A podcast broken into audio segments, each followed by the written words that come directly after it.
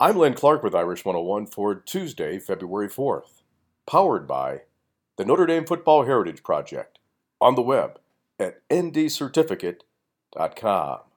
The University of Notre Dame men's basketball team will cap off a three game homestand when they host Pittsburgh on Wednesday night.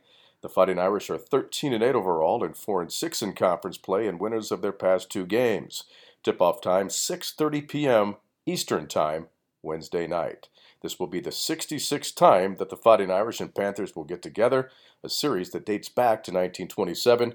Notre Dame leads the all-time series 34 games to 31.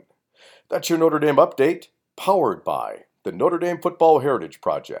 Get your commemorative Notre Dame football certificate at ndcertificate.com.